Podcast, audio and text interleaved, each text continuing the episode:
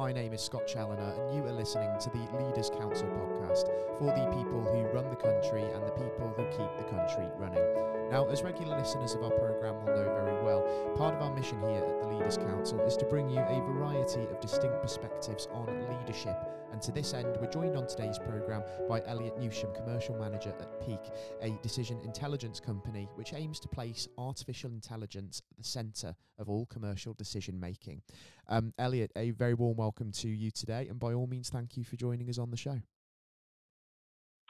Hey Scott, yeah, thanks very much for having me. Keen to get into this, but yeah, really appreciate you taking the time to talk to me, and yeah, happy to share my views on, on AI as a topic and more broadly what Peak are trying to achieve. So yeah, let's get into it.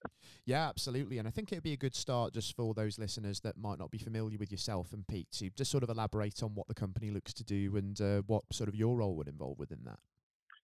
Yeah, no, amazing. Happy to do that. So yeah, I joined Peak. It feels like forever ago now. It was around four years ago. Uh, I joined the company when we had around 45 employees, and we've now gone on uh, a bit of a journey, and we're at just shy of 400 employees over the past four years. So been on this massive trajectory of growth. I think why Peak was founded, there was there's three founders that sort of sat around eight years ago and had general frustrations really are trying to get data from uh, siloed systems across a business. So whether that's data that you might be using in a spreadsheet, data that's sat in a a source system like a CRM or an ERP, they all shared this frustration that trying to connect the data and then start to run analytics on top of it to drive a decision and action was a really difficult thing to do. And they founded the business with that belief that there's got to be an easy way to start to do this sort of thing. I guess fast forward to where we are today, obviously a lot's changed over the past eight years, but that core value of trying to get value from data still remains at the heart of what Peak do. In terms of what we do, we're a decision intelligence business. Um, appreciate that might be a new term for a lot of listeners here. And really, it's the next step on from artificial intelligence. Uh, the definition for Peak, it's the commercial application of AI to guide decision making, and something that we're really passionate about as a business is using AI and technology to drive a business outcome. I think you hear a lot about artificial intelligence being this amazing, sexy technology, and it's always in the mm. news. Mm but we want it to be more than just a fancy science project. It's got to drive some sort of commercial outcome. So yeah, that's that's where we position ourselves as a business. And yeah, my role itself, I work with our current customers and prospective customers, really quite simply to see if there's a fit. Can we help you guys deliver value from the data sets you've got available? Yeah, so would you say for you that uh, sort of delivering commercial value is more about what AI is defined as? Because as you said there, I mean, it's like we we often hear it as sort of glamorized as this sort of big sexy technology, and we probably have sort of visions of iRobot or something in our head when we hear the term artificial intelligence. But it's it's not quite like that, is it? In the reality, I think it's fair to say. Yeah, I think there's a variety of definitions, but for me, I, I, like to try and keep things simple, which I'll try and do throughout this podcast. But for me, it's the predictions and categorizations over the top of data, plain and simple. Um, how can you use those to drive a commercial outcome or some form of decision? Um, and so, how does Peak's AI work in sort of delivering that commercial value then? Yeah, so there's a whole host of ways we deliver, but really it's three things. Um, firstly, over the past eight years, the, the team have developed a world class leading platform um, very simply, what it's able to do is unify multiple data sets from across a business. So I mentioned a couple of examples earlier, but really, it's any data source you've got available, we can unify that in our platform and get it centralized. I think once you've done that, that's an amazing foundational step to get all your data into one place, and that's something that a lot of businesses struggle with. But once it's there, what are you actually looking to do with that? And this is where our own data science team or our customers' data science team can start to build, train, and configure those machine learning algorithms to create those predictions and categorizations. So that's where the, the kind of magic happens, really. And once you've created those predictions, then an example of this could be can we predict what stock we're going to need on shelves in our grocery retailer to prevent waste and prevent stock outs? Um, so once you've got that insight, that's obviously a really powerful thing for a business to know, but it's got to be surfaced back into the business in a way where that end user can use it day to day you know, if we say to them, right, we need you to learn a completely new system, a new process, new tools, um, you're going to get quite a lot of resistance from those internal users. So mm. the final part of what Peak do is surfacing that intelligence in a way that works for people. So if they say, actually, Elliot, we really like using spreadsheets day to day. Can you push it out as a spreadsheet? Yep, we're able to do that. Or if they want something a little bit more sophisticated, like a dashboard where they can click and query the data, we can also do that as well. Um, so we provide that technology. But equally, coupled with that, we recognise as a business that you know just giving people a technology platform isn't the be all and end all. There's obviously a lot of training that needs to happen to be able to do that and get it off the ground. So, coupled with our technology, we provide every customer with what we call a win team. So, that's data scientists, data engineers, customer success managers, AI consultants, uh, people like myself. To always be that kind of I guess that continuous support um, over time to make sure that that solution is delivering value as time goes on. Yep, certainly makes sense from my perspective, and I think that sort of sums up well sort of why AI is important in its applications because it allows businesses to get hold of that key data quickly and it allows quicker decision making, doesn't it? Whereas you're not having people trawling through sort of reams and reams of data on a manual setting and obviously trying to then sort of come up with a conclusion based on that. You get um, obviously artificial intelligence, it can do it at such a quicker rate, can't it? Yeah, and I think you know AI is a is a topic. It's been around for a long time, but I think we've only just heard about it in the past ten years. You know, the first form of AI was actually used in the 1950s. I think what's changed today and what's massively accelerated as a sector and a technology is the compute power and the technology advancements that have happened recently. You know, I think if you compare the amount of data that data scientists, data engineers can analyze now versus 60 years ago, it's wildly different. So being able to apply AI at scale is really what's changed the game and been able to use multiple data sets, query it, spot trends, analyze it very quickly at the click of a fingers is really what's helping organizations use that now to drive that decision making quickly at speed. Yeah, and do you think that maybe it's sort of the sort of increased independence of AI, if we call it that, that's maybe sort of making some of the doubters worry a little bit about it? Yeah, I think um, you know, there's always like um, there's a, a, split room whenever we go and speak to businesses. I think there's people who believe that AI is the future and they can really see the value, and then there's maybe the second half that, back to your point earlier, Scott, that believe that AI is like iRobot and it's here to take over the world, and in reality, it isn't. So I think a lot of what we do in our conversations, it's really educating people that it's not here to steal your jobs. It's here to help you make better decisions day to day. Mm. So there's always like um, a proof of value phase, if you will, whether it's a couple of conversations or giving them a demonstration where people actually get to see it and understand how it's going to help them. Because um, I think there's a lot of misconceptions. Like you say, if you read about AI in the news, you could probably get a conception that it's something wildly different to what it actually is. Yeah, exactly right. And so people might have sort of these kind of very wild ideas about what the disadvantages and the negatives of AI might be. But from your perspective, I mean, it's like, what are some of the downsides of it, if indeed there are any?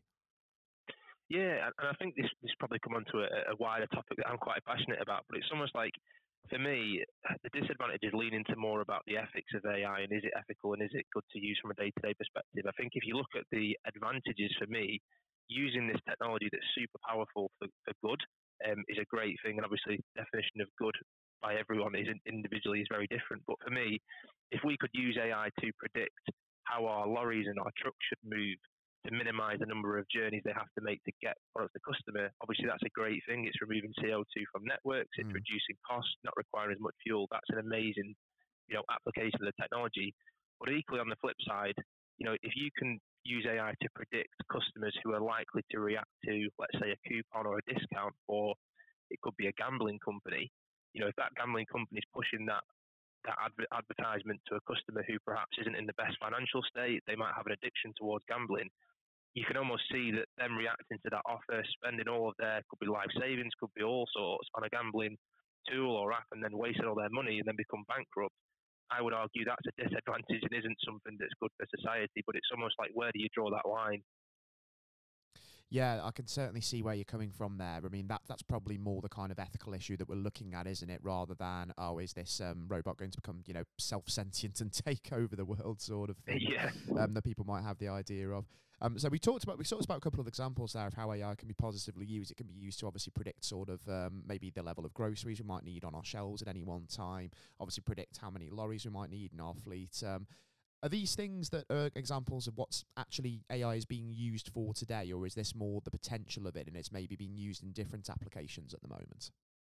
Yeah, no, both of those examples there are, are real examples of what mm. we're delivering for, for, customers at Peak. I think um, some examples of that in working practice, you know, we work with a large grocery retailer where we managed to reduce their fresh food wastage bill by a million pounds a month. And equally, from a transportation perspective, removing 147 tons of CO2 out of a network. So that's that's real. That's happening day to day. I think more broadly, where is AI applied? Um, typically, I think the fastest growing sector for the application of AI is in financial services. And I'll be honest, that's not a sector that I particularly play in at Peak. But you know, if you think about the ability to predict fraud before it happens, obviously that's a super valuable thing to retain customers and better for banks.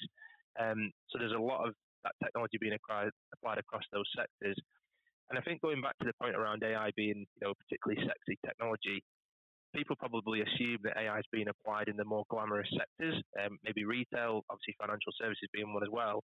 But we're also having a lot of conversations and have customers in perhaps more traditional, old school manufacturing businesses who are mm. taking the leap to use AI to really advance as a business and kind of outdo their competition. So, yeah, I'd say it's rapidly expanding across multiple sectors, and I wouldn't you know, rule out some of the more traditional businesses that perhaps seem like they're stuck in their old ways because they are making those those leaps and those jumps forward to um, yeah use the technology for better. Yes, it's not just sort of transport, the, the food industry, the retail industry, and manufacturing. I mean, I mean this this could be applicable. I mean, in a lot of settings, couldn't it? I mean, you could use it in hospitality, even perhaps. Yeah, and I think the really simple way to think about it is, you know, any sector, as long as there's a frequency of, of transaction or frequency of movement, you can capture that data and start to make predictions. So any industry that has that sort of pattern, which you know the majority of them do, you can apply AI in whatever way possible. And the, the question you've got to ask yourself is, you know, in that sector, in that business, if you could predict anything apart from the winning lottery numbers, what would you like to predict and try and get AI to answer that question for you? It's fantastic, isn't it? The potential that it really has. Um, and like I say, we talked about some of like the ethical issues about, say, you use it to obviously um, advertise a gambling company, and that leads to problems for certain individuals. But um, are there any other sort of major underlying issues with the ethics of AI that sort of really scream out to you at this point in time?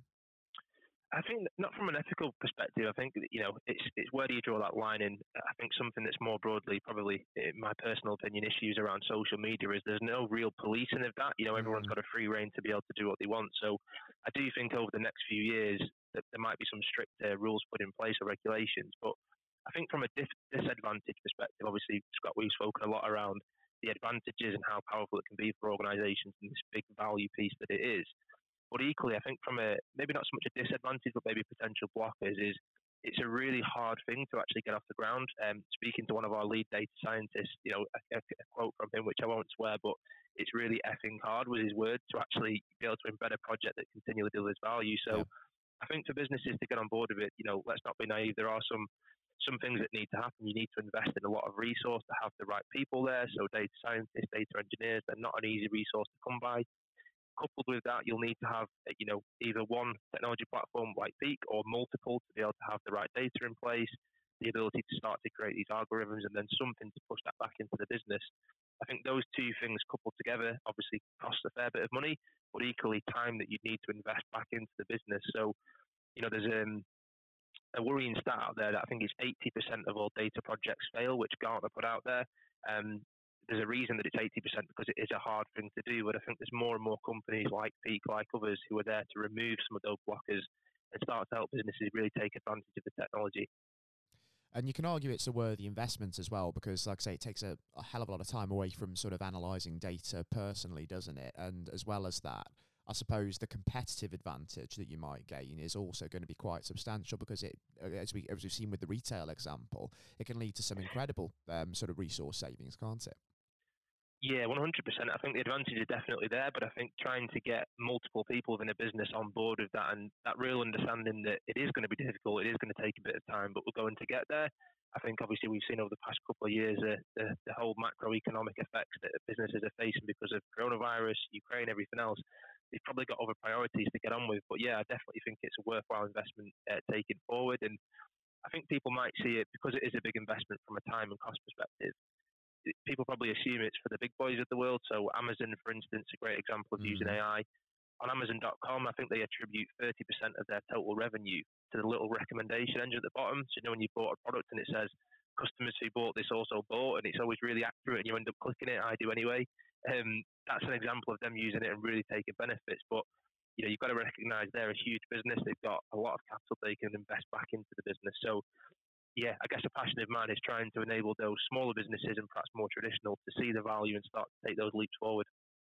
Yeah, it just goes to show, doesn't it, with that Amazon example, that you sort of have these glamorized ideas of AI, and it just goes to show what it actually can be like. In action, it can be so simple, but it can be so, so, so very effective. And it's almost so subtle, isn't it, that you almost don't notice things like that, do you? But it does have such a massive impact.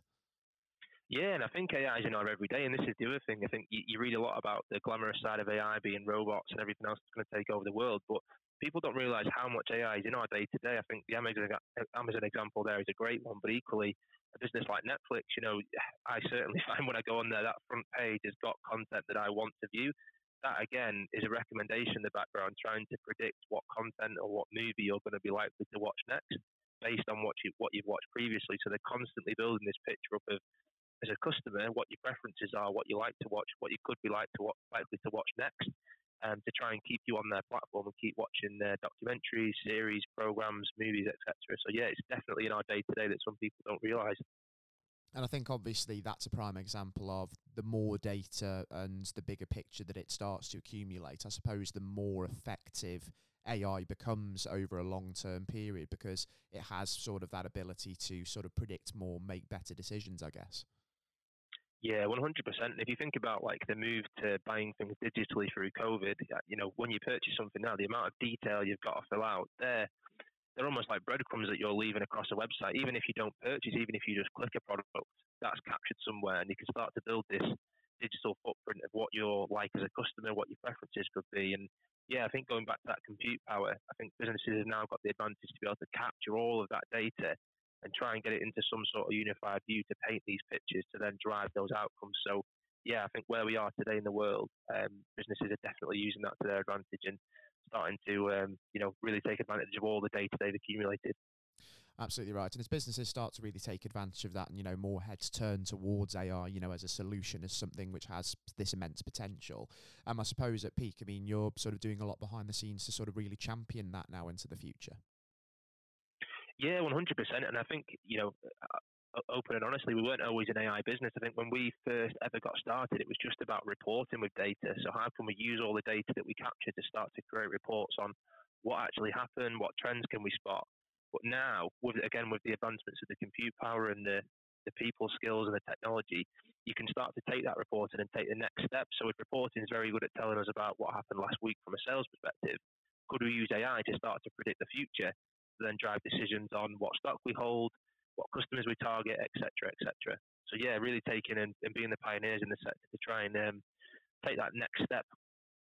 Yeah, and so for decision intelligence itself, um, I suppose if we were to look ahead maybe a year from now, just before we sort of finish up on the program, Elliot, um, what exactly are sort of some of your goals and ambitions for the technology over the course of this uh, next year, and uh, what are you really hoping to uh, to achieve with it? Yeah, I think I think the really like transformational piece of all of this is uh, businesses are probably just getting on the ladder now and, and applying AI in one area of the business. And for for a simple example's sake, let's say across your business we will look to engage with a marketing department, which would all be around predicting consumer behaviour so you can target them better with communications. You might be applying AI in that one area, which is super powerful. But when that becomes really clever is when you connect that to the back end of your business. So let's say with the marketing teams, we're predicting when Scott is in market for his next pair of trainers, mm. we can push Scott a discount code um, a week before he's likely to purchase. But then if you can connect that data to your supply chain team to say Scott's in market for these Nike Air Force Ones, for instance, we're going to send him an offer on Friday with a 10% off. You need to make sure that product is actually in stock because you can imagine from a customer experience perspective, and this actually happens. You log on, Scott, you receive that offer. Great news, it's payday. I'm going to go and buy those pair of trainers. Excuse me and the product isn't there, from a customer experience perspective, that's that's damaging and would probably lead to you going to a competitor. So where this becomes super transformational, and this is definitely the nirvana of where businesses want to get to, mm. is connecting those AI models and solutions across the entire business. And that's where you really unlock the value and create these better customer experiences um, and leap ahead of your competition. It's incredible, isn't it? Just how it can all sort of link together to deliver an experience like that. Absolutely. And uh, like I say, I, sp- I suppose um, like oh, your priority over the uh, the next twelve months then is going to be really kind of pushing the potential of that and just just sort of showing businesses. I mean, it's like that you know when we join everything together in this way. I mean, these are the ultimate possibilities, and I suppose a lot of people um, are really going to come on board with that. Yeah, 100%. And I think the other thing that, that we're aiming to do as a business is just trying to reduce the time to value. I think earlier on we recognised that this is a, a really difficult thing to get off the ground. And, you know, we pride ourselves in being able to deliver these solutions in kind of three to four months versus typically if you were to build these things internally, one year, two year plus. but just trying to reduce that time to value to again get more businesses excited about how quickly this can be embedded in your organisation really drive change. So, you know, advancements in the platform, uh, investments from a people perspective is probably where we're heading for the next three, five plus years. Yeah, I, I, suppose as well that like with, with decision intelligence as good as it is, I mean that even then, I mean you you join it up to the other applications in the business, but that itself has the potential to update and to improve and get even better. So I suppose the potential really really is limitless, isn't it? Yeah, and that's a really important point. I think one great thing with AI machine learning um, is the ability to have that continuous learning loop. So when we suggest actions or suggest outputs, we'll record what the result was, and then that feeds into the model, and it gets continually smarter over time. So the the more data points you can feed it, the more accurate it'll get, the better outcomes you're going to get as a business as well. It's absolutely fantastic. And like I say, I mean, I'm sure there are plenty of business owners that are tuning into this and uh, probably um, sort of with pricked up ears thinking about, wow, what we could do with a, uh, a technology like this. And um, I believe that if uh, you do want to find out a little bit more about Peak and the uh, the work that the business does, and just have a look at decision intelligence that bit more broadly, I suppose Peak.ai would be the best port of call online, wouldn't it, Elliot? Yeah, 100%. If you reach out there or reach out to me directly on LinkedIn, I'm always open for a conversation. Um, and something that me and Scott were chatting about earlier for the listeners, we host a, an annual conference every year, which is all around gathering data leaders, people who've got a genuine interest in AI, data technology, um, multiple views from multiple of our customers, um, multiple sectors as well. So more than welcome to invite people who are listening to this. Tickets are usually £200, but I have my own personal discount code and happy to um, for the benefit of the podcast and the Leaders Council provide free tickets. So I'll insert some links um, to the invite with Scott after this. But yeah, always open for a conversation if anyone has any questions, thoughts, or feedback. Yeah, absolutely fantastic. And um, for those tuning in as well, if you do feel that you know had your own organisation, um, you run your own business, and you have something to say about your own company or even about AI, as we've been discussing today, then don't forget you too can apply to be on the programme to share your point of view via leaderscouncil.co.uk forward slash apply. Um, for now, Elliot, thank you ever so much for joining us on the show today. It's been an absolute pleasure having you, and uh, would love to uh, have you back on in uh, the next year or so once we see sort of how decision intelligence is getting on and just catch up on how it's all coming together for you. No, amazing. Really enjoyed that, Scott. Thanks very much for having me. And uh, yeah, look forward to catching up again soon. Yeah, and to everyone tuning in again, I do hope that you all enjoyed hearing from Elliot Newsham from Peak today. And um, to all tuning into the programme, you have been listening to the Leaders Council podcast with your host, Scott Challoner. Please all take care and.